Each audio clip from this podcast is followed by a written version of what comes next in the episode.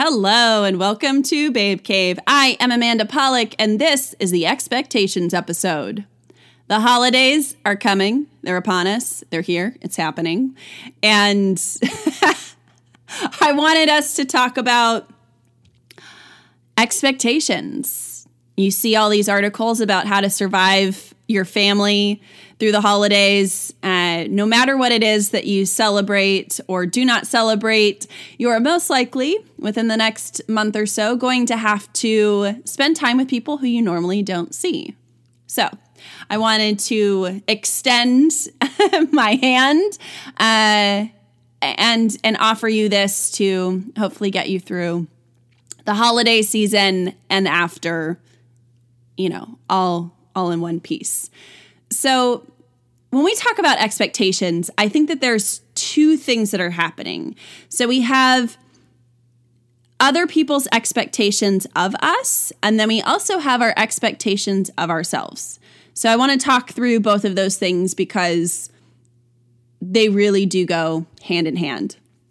So, first of all, I think so let's talk about other people's expectations of us which that's really the hard one, right? That's why you dread going to Thanksgiving or whatever it is, because most likely some family member or family friend is going to bring up something you don't want to talk about. They're going to ask you why you don't have a better job. Oh, you're still there. Oh, you haven't bought your house yet. Oh, when are you guys going to have kids? You're still single? You guys, are you ever going to get married? You know, all of those really fun, fun things. So I've told this story before, but my my papa, my mom's dad, I had been in New York for a whole summer. Uh, I was doing a writing program at NYU, which I don't know, I think is pretty cool. That'd be a great thing to talk about. but no, he asked me if I have a boyfriend in California. And then I to which I answered, no, but I had a I had a bunch in New York, which he promptly got off the phone. so that that was one thing for me that happened where I was like, okay.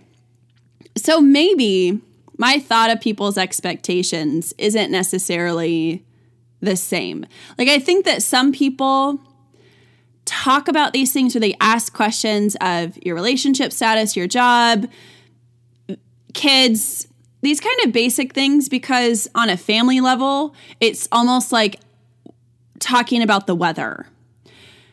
There's some people who don't necessarily want to talk to you about those deep, deep things because maybe that's just not on their minds. I've had this conversation uh, with myself a lot, like trying to talk myself down from why is it that they have the same effing questions all the time? There's so many wonderful, cool things to talk about. And and I think that in some ways it's kind of twofold. They want to make sure that you're okay. So I think for most of the people who are listening to this, you most likely don't fall into some kind of uber uber traditional category. You most likely are a a dreamer, a believer in uh, something bigger than yourself. You want a life that you most likely can't explain to other people. But when you find your people, they just get it and you don't have to explain. So I think that that's also why it's hard when you come to family functions and people want you to explain your life away and you're like, but that's so boring. That's so beneath me. That's how I felt for a really long time. And so, what I started doing though was really kind of moving things off of me and trying to move them back onto other people. So if we walk into a room, if we walk into some place and we're like, they're gonna ask me about my job, they're gonna ask me about this, they're gonna ask me about that, you're almost guaranteeing that they're just gonna do it.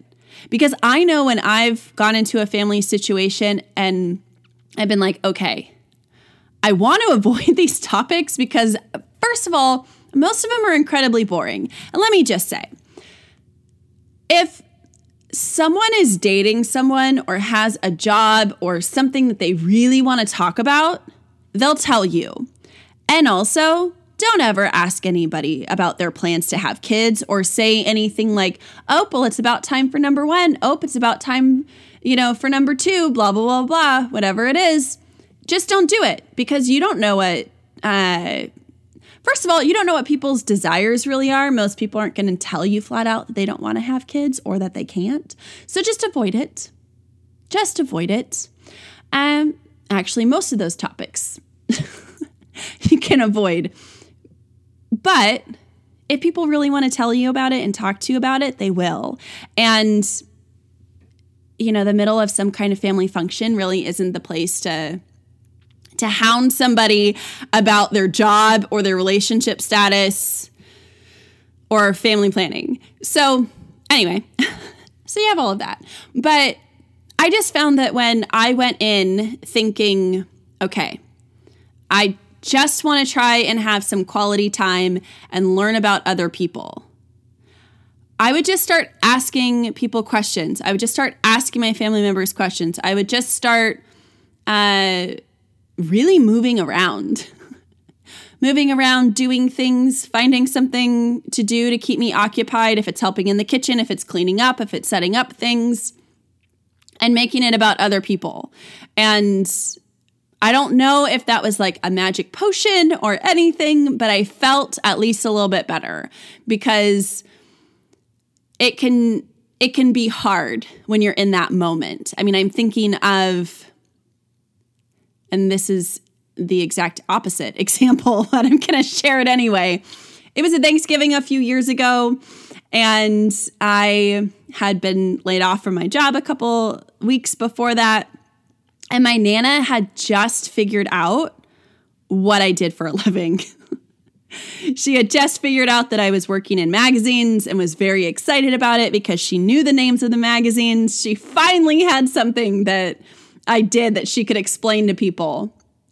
And I knew the first thing out of her her mouth was going to be about my job. And I did not want to talk about it because I was super salty. I was like, I just got this new apartment in Birmingham. I don't even want to live there anymore. What am I going to do? And also all of the the shame and the guilt and all of these things that come from being laid off. But that was the first question she asked me in the door. I made her a Bloody Mary, was trying to just keep it moving. And she asked about it again as we're just sitting there. And I could just tell that, you know, she just really wanted to hear about it. And so then I, I did have to tell her. But the thing that I saw too was as much as she expected me to have this really fun, exciting answer for her, that it also hurt her when I was hurt. So, you know, I shared this thing with her and I I could tell that she was disappointed, but I think she was just disappointed for for me, not in me. And I, I think that's a a key distinction that as hard as some of this stuff can be, and like I said, there's certain things that you just shouldn't ask people. But if people do, I, I think you're also entitled to your own answers. Um, you do whatever feels right for you. And I, I think that uh, creating some kind of boundaries or uh, pushing back on some of these things, I don't think it's the worst thing. I think you should come at it of a, out of a place of respect as much as you can, but people also don't get to just ask anything. With that being said, like with my nana, I knew that it she really just wanted the best for me. So I tried to work through that whole thing and then I just tried to make it more about her. And then she people love to talk about themselves they love to talk about themselves. Hi. I mean, I I do this show largely by myself. So just get people talking about themselves, put the attention on them, and it might take some of that pressure off. I can't guarantee that they're not going to ask certain questions, but it could help. And then the other thing is that we also have expectations of ourselves of where we should be in life, the person who we should be with, the things that we should be or not doing, or whatever it is. And that always seems to be so evident around the holidays. I think it also has to do with it being the end of the year. that maybe you're looking at a list of goals that you made that you're not quite there yet. Maybe you haven't even touched some of those goals and you're like, man, I wanted to have paid off all of this debt or whatever it is. And you're not even close. So I think that that coupled with being in front of people who you don't see all the time and also not seeing them all the time, it makes all of those moments uh, so much more intense.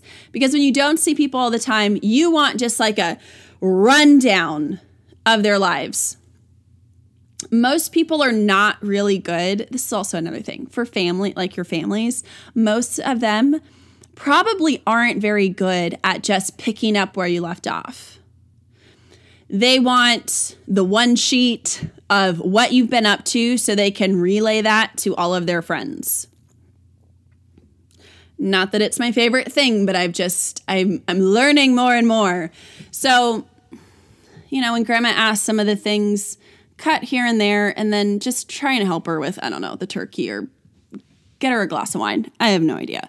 But we also have expectations of ourselves. So when I told my Nana that I got laid off, I didn't want to tell her that because also I had an expectation for myself that I would just be in a different place, that I wouldn't be back at ground zero again, that I wouldn't have to talk about that I don't know what I'm doing with my life, and that I didn't have to compete with my other cousin who's like a doctor. Um, so, which also, like, we're not in competition, but it, like we're not in competition, but you know, I feel like sometimes grandparents put you in competition with your cousins and stuff. But anyway, but you have your expectations of yourself. So even when you think about so when you think about holidays, I'm sure that there has been some kind of expectation you put in your head of maybe bringing somebody home, maybe your baby's first Thanksgiving or Christmas or whatever that is. Uh, maybe that this is the year that you get to come in and tell them that you have this really great job. But then it doesn't happen. So then then you feel so bad about yourself. Anne Lamott, who's one of my favorite writers, she said that expectations are resentments waiting to happen. So and I think that expectations are are these unrealistic things that we put upon ourselves, these unrealistic weights. So instead of just being fully present in our lives and like, okay, this is where I'm at. Um, Marie Forleo, who I've spoken about before, life and business coach, um, in her book, Make Every Man Want You, which is really just a, a life book, uh, not really a relationship book, but she says, make isness your business. And so it's really just embracing wherever you are in the present. And I think that if we do that, like going into the holidays, so for instance, like going into the holidays, okay, I'm still single, I don't have kids. I think I kind of have my life a little bit together. I don't know. I'm I'm not going to think about the fact that I'm not married or I don't have kids. I'll embrace the fact that I'm not married and I don't have kids because that means that I don't have to go to somebody else's holiday. I don't have to, you know, try and figure that out. And I can just do whatever I want. I don't have to take care of a kid the whole day. And I get to sleep in or I get to get up early or do whatever. And I get to spend time with people who I haven't seen in a while. Cool. I mean, you set the the expectations at the things that you kind of know, but I think you also just have to decide that no matter what happens, you're still going to have a good time. You're still going to enjoy yourself. You know, and then as we go into Christmas and stuff, there's all kinds of that whole season, there's all kinds of expectations we have. I mean, damn you, Hallmark original movies. I mean, I love them, but you know, we watch some of those things and then you feel, ah, oh, my Christmas should be like this. It should look like this. It should whatever. But something that people miss in a lot of those movies is that most of the time things go terribly wrong. They go terribly wrong. It was not what they expected. It was not uh, the vacation, the trip, the relationship, the job, whatever it was. Like, just crap falls apart really quickly. But it's through all of that stuff that really awesome things happen. So, going along with the expectations of ourselves, few years ago, my mom wanted to do this pumpkin biscuit recipe that I had given her. and she was hell bent on making these her way. Kept adding flour because she remembered that that was how she made them with her grandma and didn't want to relinquish any control, uh, which is something that a lot of us have a problem with. But especially with baking, I feel that we always have a thing that we remember. Well, I remember this one time that it was this way and it was so great, and I have to make it exactly like this. So, this expectation that this one dish or this one meal or this one day has to be how we remembered having it one time. But if you think about it, when have you ever experienced a magic moment that was predetermined, that you forced? Most of the time, it's like, eh, this is just going to be an average night. And then it ends up being amazing because you, you're not throwing all of your weighted expectations on something. So, anyway, the the biscuits did not come out how they should. They basically were pumpkin rocks. And my mom was so disappointed. It was funny though. We were able to laugh. And I think that that's um, something that's key, especially when we move into this season of expectations, of being able to kind of brush things off when they don't go the way that we thought. Also, just understanding that, you know, sometimes life just doesn't necessarily unfold how you want it to. But if you're open to a whole world of possibilities and not your strict version of how you remember something to be or you want something to be, you know, some imaginary version of a day that you've never experienced and you just put that expectation on you and yourself and your family and everybody else. If you let that go, you might just have a wonderful holiday. Might. And if not, you can always take a trip to the liquor store, a yoga studio, go for a hike, go, you know, take take a drive to I don't know. Take a drive down the street. Take a take a walk around the block. I'm sure somebody else in your family would be like, "Got me out of here."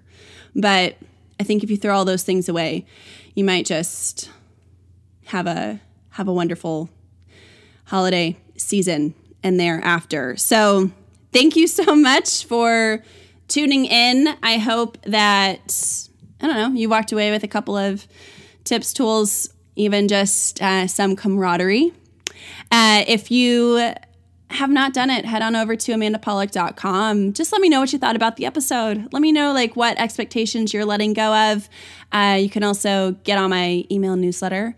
And yeah, uh, have a wonderful I, I hope that as we move into this holiday season that you're able to embrace it to let go of things and i can't wait to be with you next week